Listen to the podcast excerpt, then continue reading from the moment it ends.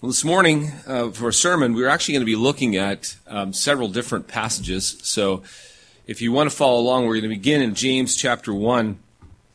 And we're looking at the supreme goodness of God, the various ways in which the supreme goodness of God is shown to us on a continual basis. And because I, this, this is like, well, this is one of those topics that once again you feel overwhelmed in trying to express because it, it's the kind of thing it's like experiential knowledge. You know it when you see it. You know it when you taste it. But to explain it is very difficult. And so I just pray, I'm going to pray, and I'm going to pray for us all this morning that God truly would allow us to see His goodness, to taste it this morning. Because I'm absolutely convinced that once we do, we will never be the same. Father, we're so thankful for this morning. We're so grateful for your word. We praise you for your kindness toward us. You're constantly caring for us and loving us, giving gifts upon gifts upon gifts. You pour out uh, in ways that are just unfathomable. Father, I ask that you this morning would please help us all. Help us to see you, to know you, to know and understand and to see your goodness. Because Father, if we, if we see you, if we taste you, if we know and we can, we have eyes to see, we will throw ourselves upon you and trust you and hope in you and delight in you as we never have before. Father, this morning, please, right now, by your Spirit, open our eyes. And I thank you that you hear us and you will do this because you love us in Jesus, in whom we pray. Amen. Well, the past two sermons that I preached in this little mini series before I get into this next series is all on this idea of God's supreme greatness, awesomeness. And we looked at, first of all, two weeks ago, well, I guess it's about three weeks ago now, we looked at the supreme value of God. And I wanted us to see how when one sins against something of infinite value, it requires an infinite cost, which is why only Jesus could make atonement for our sin against God. To understand and to know God as his value is infinite. And when we do that, when we understand his value and we understand sinning against that infinite value, then it makes complete and total sense why there should be an infinite punishment. And then we looked at the supreme power of God last week and how God created all things in heaven and earth with a mere word. How he controls the most powerful nations. And they, to him are as a mere trifle. And then how he is involved in the minute details of everyone's lives. We looked at this great God who's awesome in power and might.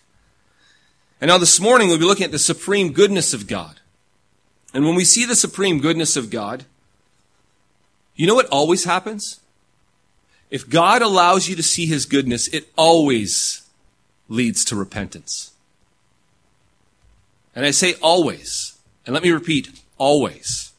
Because no one can see, no one can taste, no one can know the goodness of God and turn away from it. It's the greatest good of all goods.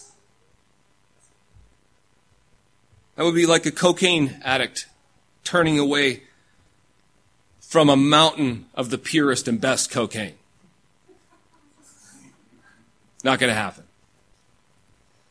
We as creatures are addicted to going over to that which we perceive as good, to that which we perceive as good for us. So if I'm going after this over here and it's a lesser good and I see and know and perceive this to be a greater good, I will drop this, turn from this, and go towards the greater good. I will repent. It's the goodness of God when we see it that leads us to repentance. The problem is never His goodness. The problem is us seeing it, knowing it, perceiving it. And here's the, here's the thing that we do all the time. And it, can you not, do you not see this in, even in your own life? We often perceive and go after the gifts rather than the giver because we don't know what he's like. But once we have eyes to see that God is the greatest of all goods, that He Himself is, and that His goodness is of supreme value, ultimate value, then we throw down our idols. We throw them down gladly and we run to Him. We no longer see throwing down idols as some sacrifice. Oh no, oh little precious, I don't know. I don't know if I should give up this when I can have that. That's a, that's a problem. Throwing your idols down, sacrificing is a problem with someone not understanding what they're gaining for what they give up. It's always the problem. But when we get it, when we understand it, we gladly throw them away. And then we run to that which is infinitely good. You know what ends up happening when we see God and we come to know God as good? We end up wanting Him more than all of His gifts. And then all of His gifts, they change. They now just become constant reminders and expressions of the goodness of our God. We look at the gift and say, man, our God is good. Wow. God, you're so awesome. John Calvin said in his Institutes, for until men recognize that they owe everything to God, that they are nourished by his fatherly care, that he is the author of their every good, that they should seek nothing beyond him. This is what he says. Until they realize this, they will never yield him willing service. Nay, he says, unless they establish their complete happiness in Him, they will never give themselves truly and sincerely to Him. We always hold back if we question God's goodness. We always struggle to give Him all of ourselves. We struggle with holding on and grasping and not com- complete surrender is impossible. If you look at God and if you doubt or question His goodness and you look to the things He's given you and you, and you find too much goodness in them, you will have a really hard time laying down any idol and turning holding completely to God. So this morning we're going to see that there are several ways in which the supreme goodness of God is expressed and seen all around us. And the first thing I want us to see and contemplate and comprehend is how creation itself declares goodness of God. James 1 17 says, Every, let me repeat, every, every good and every gift, perfect gift, is from above, coming down from the Father of lights, with whom there is no variation. James is saying, do you realize that everything, anything good, anything that you've ever known as good, have you ever experienced something and said, oh, that's good? Oh, that's nice. Oh, that's delightful. Oh, oh, that, that's, that's good. If you ever expressed it, that came from the Father of lights. That gift was Him. Every good gift is from Him. He gave it to you. Do you know, realize that even when we sin, what we do is we take the gift of God, the gift that He's given to us, and we use it in a way that is selfish against him and against others. So whether we sin or not, what we, are, what we have coming to us on a continual basis are God's gifts. So even sinners who are sinning all the time, what they do is they take the gift and they abuse it. They take and they use it selfishly for themselves. And when, in their use of it, they hurt others. And then ultimately, they go against God the giver of that gift. And so every gift that's given, and every time they're doing either thank God nor glorify God for what He's given to them, it's just more judgment, more condemnation. Gift upon gift. But here's the crazy thing. They hate Him, they reject Him, they turn from Him, but what does He do? Here's another gift. Here's another gift. Oh yeah, by the way, this morning, here's a gift. You woke up. How was the sleep last night? Gift. How was that beautiful sun sunrise? Gift. How about the sunset? Gift. Enjoying the weather? Gift. How about your home? Gift. Work? Gift. How about your strength? Gift. Health? Gift. Gift, gift, gift, gift, gift, gift, gift. Every bit of it. So when we see or taste or smell or hear or touch anything that pleases us, we are encountering the gift of God. Made, you know what he did? God made it for you to enjoy. He made it for you to enjoy. 1 Timothy 6, 17 says this. As for the rich in this present age, charge them not to be haughty, nor to set their hopes on the uncertainty of riches, but on God. And listen to this. Who rightly provides us with everything to enjoy. Did you hear that? Who provides us with everything. And why, he says, does he provide it? To enjoy. Enjoy. So God has created this earth and everything in it as a gift for us to enjoy. The, the idea is that this is how it should work. We're supposed to smell a rose, take in the delight of it. Oh, that's amazing. Wow. And then turn our hearts towards heaven and say, Thank you, Father, for this tremendous gift. Father, this is your gift to me. That's what it is. He's saying, Here's my gift to you. Here's my gift to you. Do you like it? Do you like it? Oh, I love it. Thank you. And that's, that's the whole, that's it. That's what it's about. Oh, thank you. Father, thank you. That's awesome. That's it right there. I gave you my gift.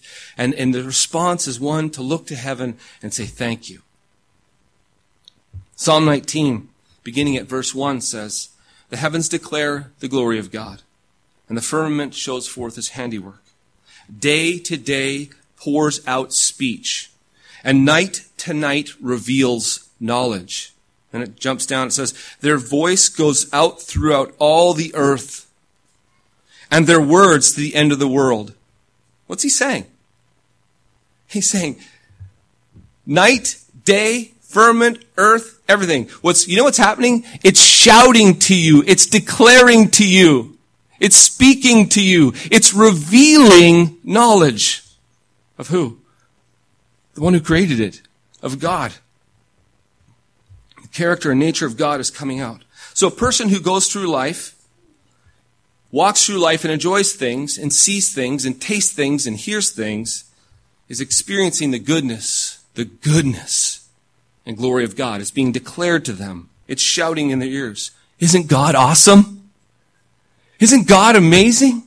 Isn't God good? Isn't God glorious? Isn't God beautiful? Isn't God ah, oh, mind blowing? Wow.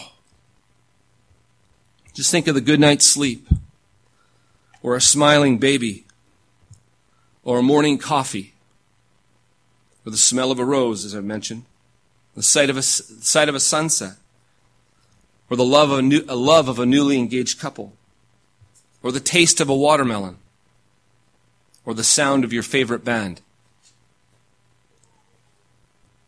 What is being declared to you? What does this tell you? What does this tell you about your God?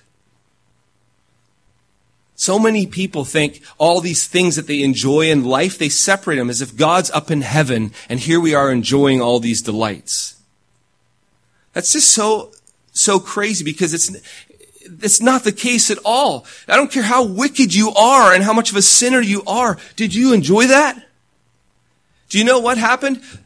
My heavenly father said, here, here, I want you enjoy this. And they took it and enjoyed it and burped.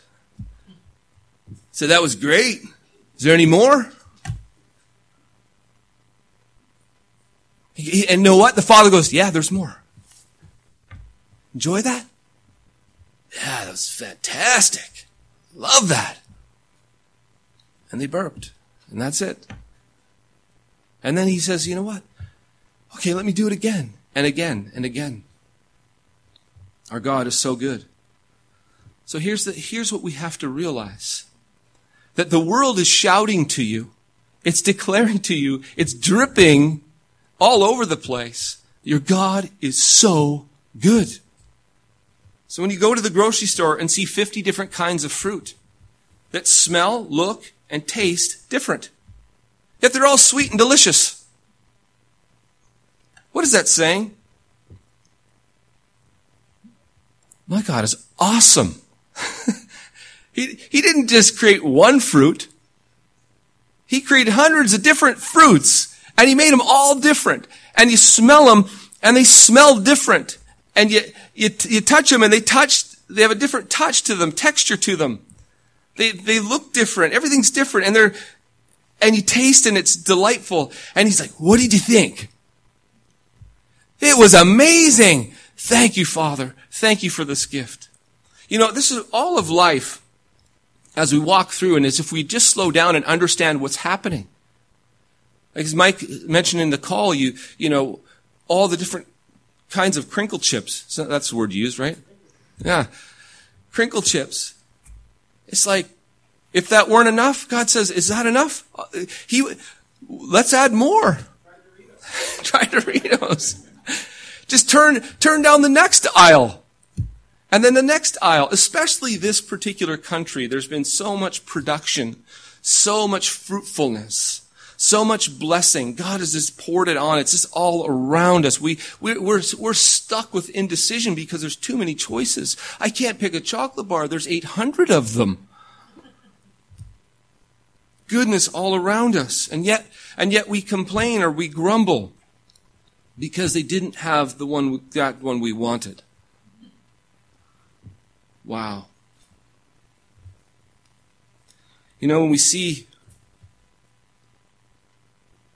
the sunset in the Puget Sound and the glories of it cause you to marvel. Do you know what your father's saying to you? It's a gift. This is for you. What do you think? Oh, it's unbelievable. Father, I thank you. Thank you so much. And this is what it's all everywhere you turn. Look at how this goes with this and you see this, you see the water against the hills and the trees and, and then, and then the, the blue sky and the wispy clouds and you see it all together and, and you, you don't even have words to express it. And you're looking at it like, oh, wow, that's unbelievable. And the father says, yeah, and I made it for you. I made it for you to enjoy. We have no idea how good God is. Because I I guarantee you, you think, uh, in your mind, imagine how good he is. Let me just tell you, you're not close. Because his goodness is infinite. And you, we all finite creatures have problems with infinite. Always. I want to challenge you to go throughout your day, to go throughout your weeks and months and years, to go from here even this morning. And to take time to get out of your problems, your cares, your concerns, the busyness of life, right? Don't you guys, it's getting busy right now, isn't it? We're now hitting the season where, okay guys, let's go. Schools, it's here. We're hitting, school's happening, life's happening, everything's crazy, and it's so easy to get caught up on all this stuff because you got so much to do. You don't have time. But I tell you what, in the midst of all this, you know, your, your main objective in life is to glorify God and enjoy Him forever not to make sure you have all your ducks in a row. Like, you've got to get your priorities straight and you've got to understand that moment by moment, day by day, you are passing by hundreds of thousands of gifts that God has given to you. And He's saying, what do you think? What do you think? And we're not even noticing. Oh, I got, uh, I got, got to get to that meeting. Oh, got to, I got to, got to buy that curriculum and get the groceries somehow and then get back and then I got to get, get to work. I got to talk to that guy. I got to meet with them, and then we got got to get the kids to soccer, uh, and then somehow we got to fit dinner in there. Then that's our life, right? 800 miles an hour, flying by everything, and and we didn't notice. It's all around us. You know, when you see, hear, taste, smell, touch any kind of goodness, pause pause and say, Thank you, Father. Thank you.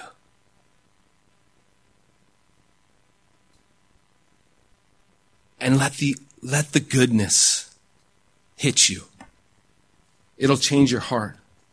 Because every, every little morsel of goodness is God saying to you, Hey, hey, hey, Dean, it's my gift to you. What do you think? Oh, it's amazing, Father. Thank you. I, I can, let me just, let me just testify to you about my own life and what's been happening in my own life, even practically as I've been applying this. I've, I've been, as I take the time to stop, smell, taste, see, and notice. And I, and I, I have this thought. God saying to me, Dean, this is my gift to you. What do you think? It's like, God, this is, this is your gift to me. God, this is your gift to me. God, this is your gift to me. And I say, thank you. It's like my, my heart is enlarging. My love towards God is enlarging. My, my, the goodness of my God is enlarging. And He's just becoming more and more awesome. More and more good. More and more delightful. And then I, I want to give to Him more. I want to serve Him more. I, I, I, just, I want to delight in Him more. And so instead of just seeing the gift or just, you know, going about life, I'm seeing my Heavenly Father pouring out goodness upon me. And it's all over the place if you'll take the time to notice. I challenge you to do that. And here, remember this, because this is, this is key. It's like when you see it, say, this is God's gift to me. Father, this is your gift to me. I thank you. This is your gift to me. Look, look at a butterfly and say, Father, this is your gift to me. Thank you. Look at look at a rose petal and say, Father, this is your gift to me. Thank you. Look, look at the, the, the, the heavens and say, Father, this is your gift to me. Thank you. I tell you what, that'll change your life right there. And your God will start to overwhelm you with his goodness.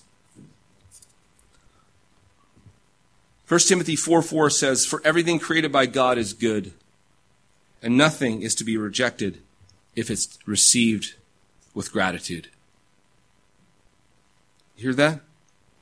Everything, everything created by God is good. Because He is good. And nothing is to be rejected if it is received with gratitude. May that, may that be our heart. And may we, we come to know that in reality. You know, there's another way I want us to see the supreme goodness of God, not just in creation, but in Israel's history. Because Israel's history dramatically reveals the goodness of God. Her history is one of wandering away from God and turning to other gods. But then God brings judgment on his people. His people repent. They cry out to him, and guess what he does? He saves them. This is the clear and repeated story throughout the book of Judges. In Judges chapter 3 verses 7 through 9 it says, And the people of Israel did what was evil in the sight of the Lord. This is a pattern. They forgot the Lord their God, and they served the Baals and the Ashtoreth. Therefore the anger of the Lord was kindled against Israel, and he sold them into the hand of Cushan Rishathaim, king of Mesopotamia. And the people of Israel served Cushan Rishathaim eight years. But when the people of Israel cried out to the Lord, guess what the Lord did? The Lord raised up a deliverer for the people of Israel who saved them.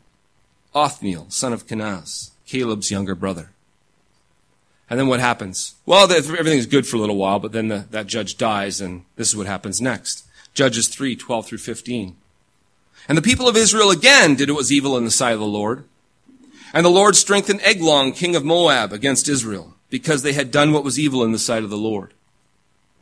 He gathered together himself the Amorites and the Amalekites, and he went and defeated Israel. And they took possession of the city of palms. And the people of Israel served Eglon, the king of Moab, 18 years. Then, the people of Israel, guess what they did? They cried out to the Lord. Guess what he did? The Lord raised up for them a deliverer, Ehud, the son of Gera, the Benjamite, a left-handed man. This exact pattern happens seven times throughout the book of Judges. And the reason it happens seven times, what did we talk about last time? Seven, bingo, seven times, seven cycles, is to show the perfect and complete depiction of God and his people. And what is this depiction? What is this picture? God is perfect. He is complete in his salvation. He's a perfect and complete Savior. His people are perfect and complete sinners. That's the cycle. That's the pattern. Here, here's one thing's true. They do what's evil in the sight of the Lord. He brings judgment. They cry out, repent. He saves them.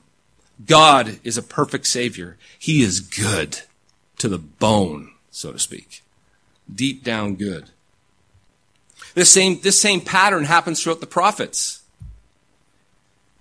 Especially the book of Isaiah. I could read for probably an hour straight of all the different patterns throughout Isaiah and the scriptures that talk about this and how this works itself out.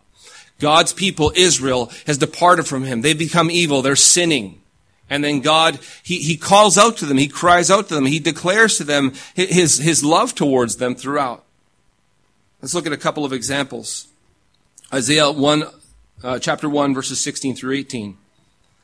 It says this in regard to God's people. He says, wash yourselves, make yourselves clean, remove the evil of your deeds from before my eyes, cease to do evil. Learn to do good, seek justice, correct oppression, bring justice to the fatherless, plead the widow's cause. Come now, let us reason together, says the Lord. Though your sins are like scarlet, they shall be white as snow. Though they are red like crimson, they'll become like wool. And then there's Isaiah 12, 1 through 2.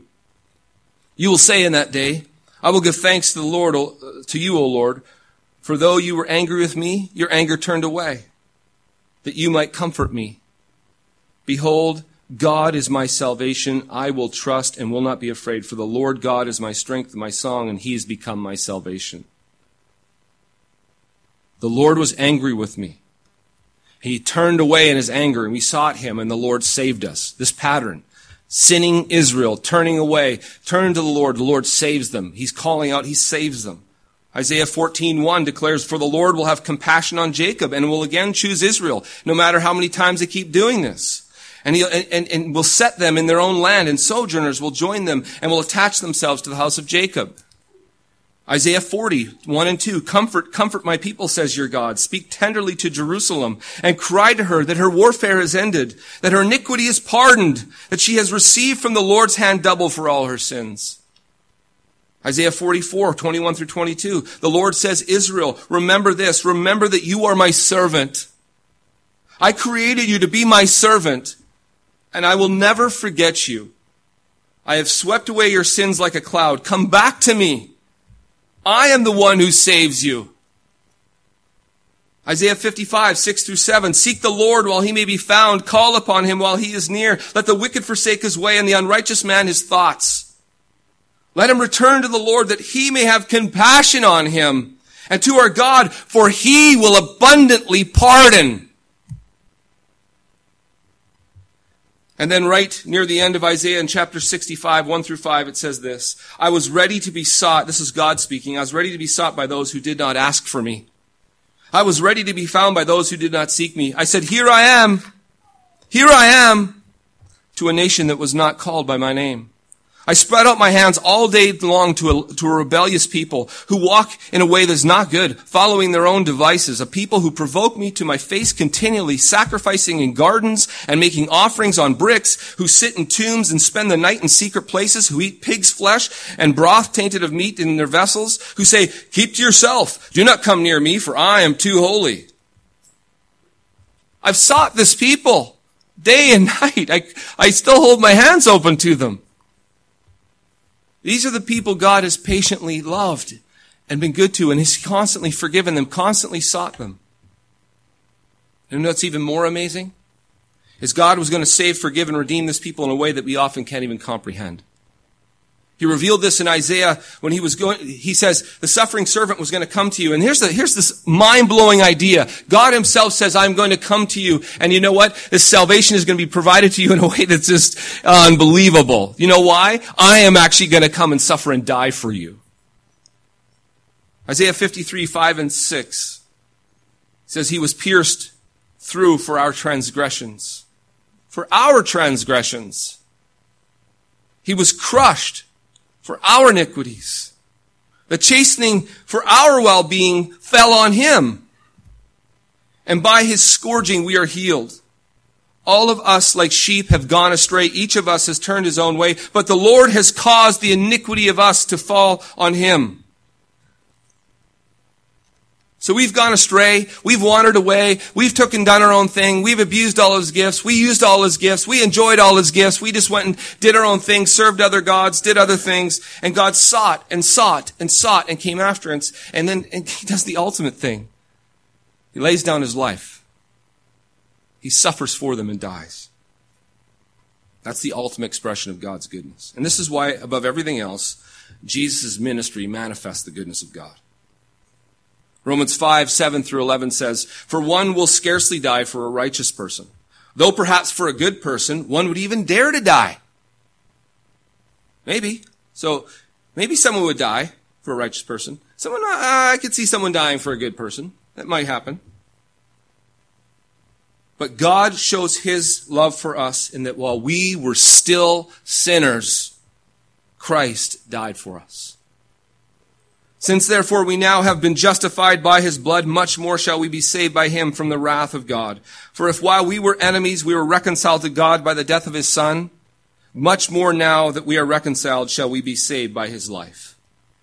You know, there's nothing greater that speaks of the goodness of God, the sheer goodness of God, than his willingness to suffer, to die for the very people who would cause him to suffer and die. The very people, he says, I will die for the people who kill me. I will suffer and die at the hands of the people who cause me to suffer and die. That's a goodness, that's a love that, unless God helps us to see, you can't even comprehend it. You can't, you, you just can't get your head around it. Because we are the kind of people who don't love like that. That would be, that's kind of like, that's why God can say, I am love. Want me to prove that I am love? I will love the very person and thing that hates me, despises me, and kills me. What? Yeah. I'm going to give myself in full love for the one that absolutely hates me and actually the one that's going to kill me. Really? Well, I don't know about you, but I tend to love the lovely. I tend to love the lovable. I tend to love the things that are good and beautiful. I tend to love and go after, you know, that which is good. And I tend to hate the hateful. I tend to despise despisers. I tend to reject rejectors. And in our flesh, every single one of us is the same, so we have a hard time comprehending this love. Because you and I don't naturally, in our flesh, we don't love like this. That's not who we love. That's why when Jesus says, love your enemies, what? Love those who hate you and persecute you. What are you talking about? No, those are the people, you hate those who hate you. Let's get this straight. You love those who love you. No, not God. Because God is love. Pure love. And Jesus came to show us this very thing. The heart of every sinner is to love what's lovable. The heart of God is to love, even if it's unlovable. This is why, when we call ourselves, who are we by nature? What is our nature apart from God? Sinner. And a sinner by nature is self centered and only looks to God and others for what they can give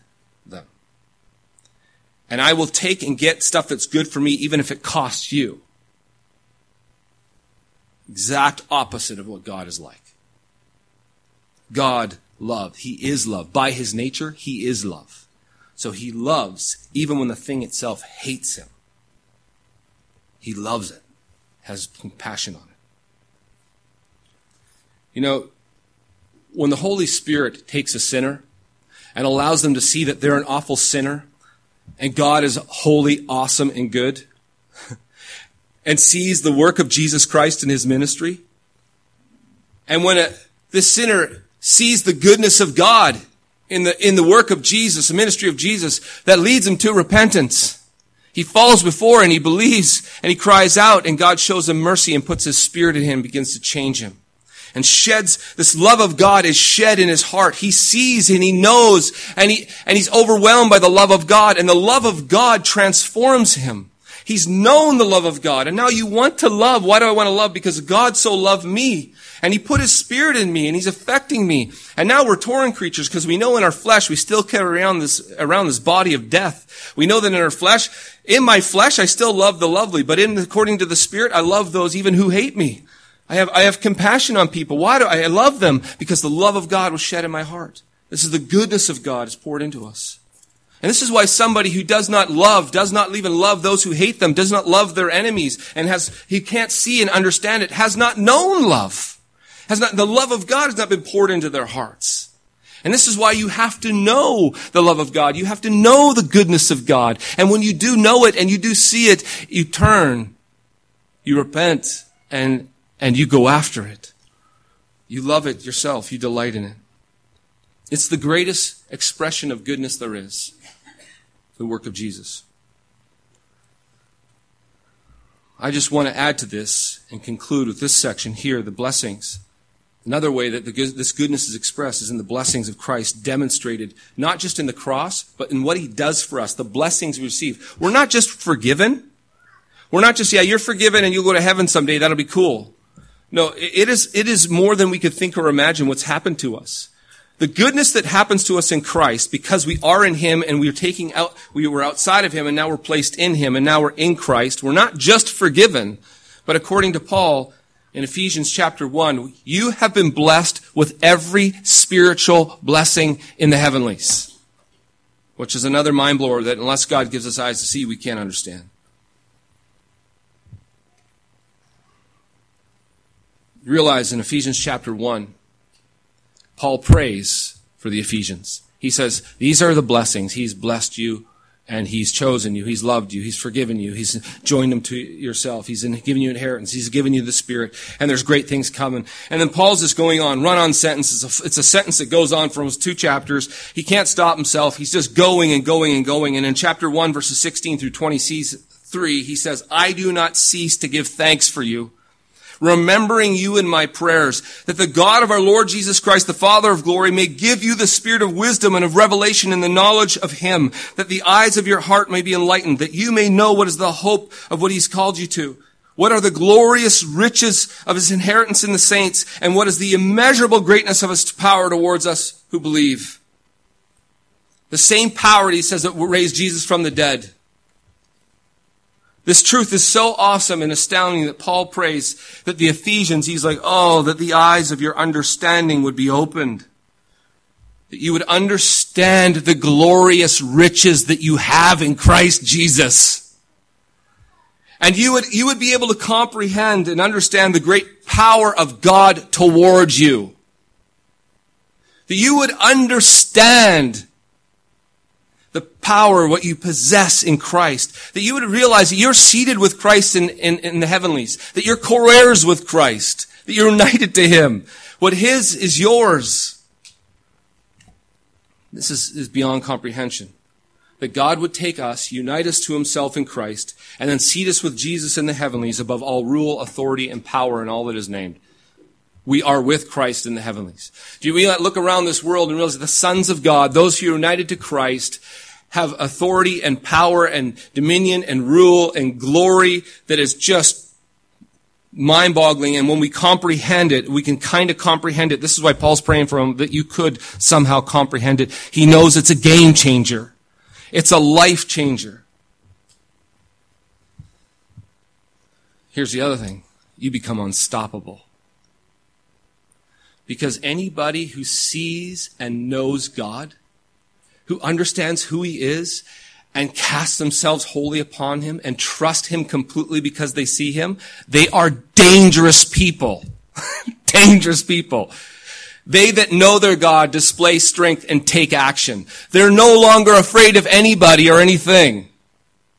They know that their God in heaven is so good that He is with them in power and might, that they belong to Jesus. They know who they are and they know what they possess. It's like Paul says, man, you, if you knew, you'd be like, able to be like me and go before synagogues and councils and be whipped and stoned and you would have no problem with it because you know in whose hands you are. You know who's with you. You know the God whom, whom you serve. You would know and understand and act in a way that would transform you. This is also why he says in chapters three that you might know the height height, the depth, the width, the breadth of the love of Christ. He says, because if it's, and, and by the way, it does surpass understanding, but if you knew it, you'd be filled with the fullness of God. It's, this is why seeing, just purely seeing and knowing God, if you could, and if, if God grants you grace to see and know and understand Him, you will cast yourself so headlong upon Him, give yourself so heartily to Him, trust Him in every circumstance and situation that it is a game changer. Your life will be changed forever. The demons know this. The devil knows this. The one thing he is going to try to do for the rest of his life is destroy you somehow to stop you from understanding who you are and what you possess in Christ. From helping you to confuse and pervert and twist who your heavenly father is in the garden in the beginning, did God really say he's actively, right away, perverting and twisting the nature and the character of God and who he is? And I'll guarantee in your life, if you have any reservation, if you doubt, if you hold back, if you don't fully trust and cast your heart upon God, I'll guarantee you it's because you do not know his goodness. You doubt, you wonder, you question. If you saw him and if you knew him, you would cast yourself headlong upon him. And you would live for him in a way you've never known. You'd be filled with the fullness of God. You would be dangerous. dangerous. And that your enemy knows this. Man, if you could cry out to God for one thing is that you would see him, that you would know him, that you would have, you would understand who he is and that every lie would be cast out and that you would truly know the truth because if you know the truth, you'll be set free. Jesus came that you might have life and have it to the fullest. And this comes through knowing Him. Knowing Him.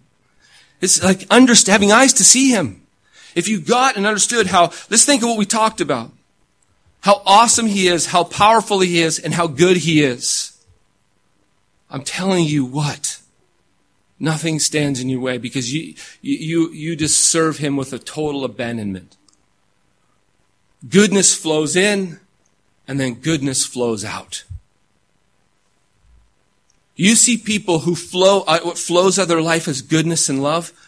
I'll show you a person who knows the love of God, who knows the goodness of God. Goodness flows out because goodness went in. Their eyes have been opened. They've seen the Lord. It's like that person knows the Lord. You can't make it up. You can't gin it up. You can't, I'm going to love God more. Go for it. Try that out for a day or two. It won't happen. You can try to work harder. You can try to believe harder. But what you need is a, is a, you need to see God. You need to know Him. That's it. That's, if you see Him and if you know Him, and if your eyes have seen the Lord, it's like, that's why Moses even clings. He says, I want to see you. God, just show me your face. Show me your glory. Well, God says, well, I can't show you all of it. If I showed you my glory, you'd explode. But I'll tell you what, God was interested in communing and drawing near and allowing him to see. But he, he couldn't, he couldn't allow him to see it all because if he saw it all, if he knew it all, he, he, he would be undone. He would die. But God's interested in showing you himself. Seek and you shall find. Do you know when we understand the greatest treasure in the world is not God's gifts, but God himself. We'll be like that man who went into a field and saw that this field possessed a treasure, a great treasure, and went and sold everything that he had that he might possess the field and with the field the treasure. Because he knew the treasure. That's like anybody and everybody who knows who God is. You know how good he is, that he is the supreme good. You will sell all, give all, reject all for him. Him. You, you, you begin to think, oh, heaven is going to be so awesome. Oh, unbelievable. Why? We get to behold him. To know him.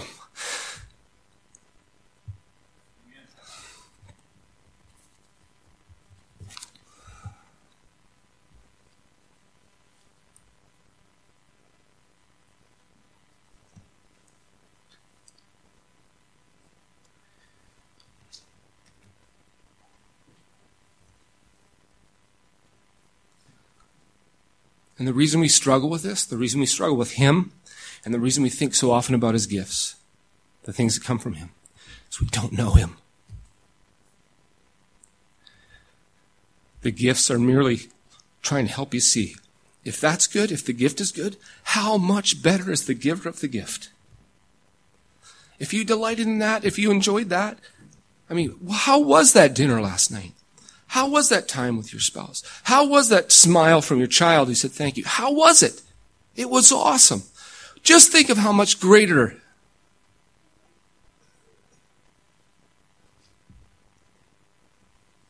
how much greater the one who gave it is. The one who, the one who gave it is so much better. And in fact, if you think he's awesome, you're not close. You got a lot to learn. You, you kind of know him. You're kind of getting to know him. And that's how I feel. I feel like an infant child that's getting to know him. But the more I know him, the more I want to know him. I want to, I want more. More of you, Lord. Help me to see you. And that's my prayer for us, that we would see him, that we would know him. Because if you taste and see that the Lord is good, you'll be undone. And he will be your ultimate treasure. He will become everything. And then everything that you, he gives you is just candy. And everything you enjoy, you'll be one happy f- person. As you take the gifts, as you sip the wine, you eat the cheese, you enjoy the, the day. Look around and say, God, you're good. This is, he's saying to you, this is my gift to you. This is my gift to you. And I just love giving. I'll give, give, give, give, give, give, give, give, give, because that's who I am. And I, I give. I give, I give, I give. Why do you think God loves a cheerful giver? Because he's like, that's what I'm like. That's what I love to do. May God grant us all grace to see the supreme goodness of God. And I tell you, we will be different people. Amen. Father, we thank you so much, for you are so, so, so good. And I'm so thankful that you allow us to taste and to see and to know you, if only in part. I know for a, a, fact that I don't know you as I want to know you, that I don't know you as I ought to know you. Oh, Lord, I pray for these people and I lift them all before you and I ask that you would reveal yourself to, to them and to me and to all of us. Show us yourself. Show us your goodness that we truly might know and see the height and depth and breadth and width of the love of Christ. That we would know him. And we get to see and we could comprehend and we could understand your goodness and your love. Help these people. Help us. Have mercy on us. Because Lord, unless you open our eyes, unless you allow us to see, we're so blind and dumb. Have mercy on us because we ask it in Jesus and pour out your spirit on us and open our eyes. Amen.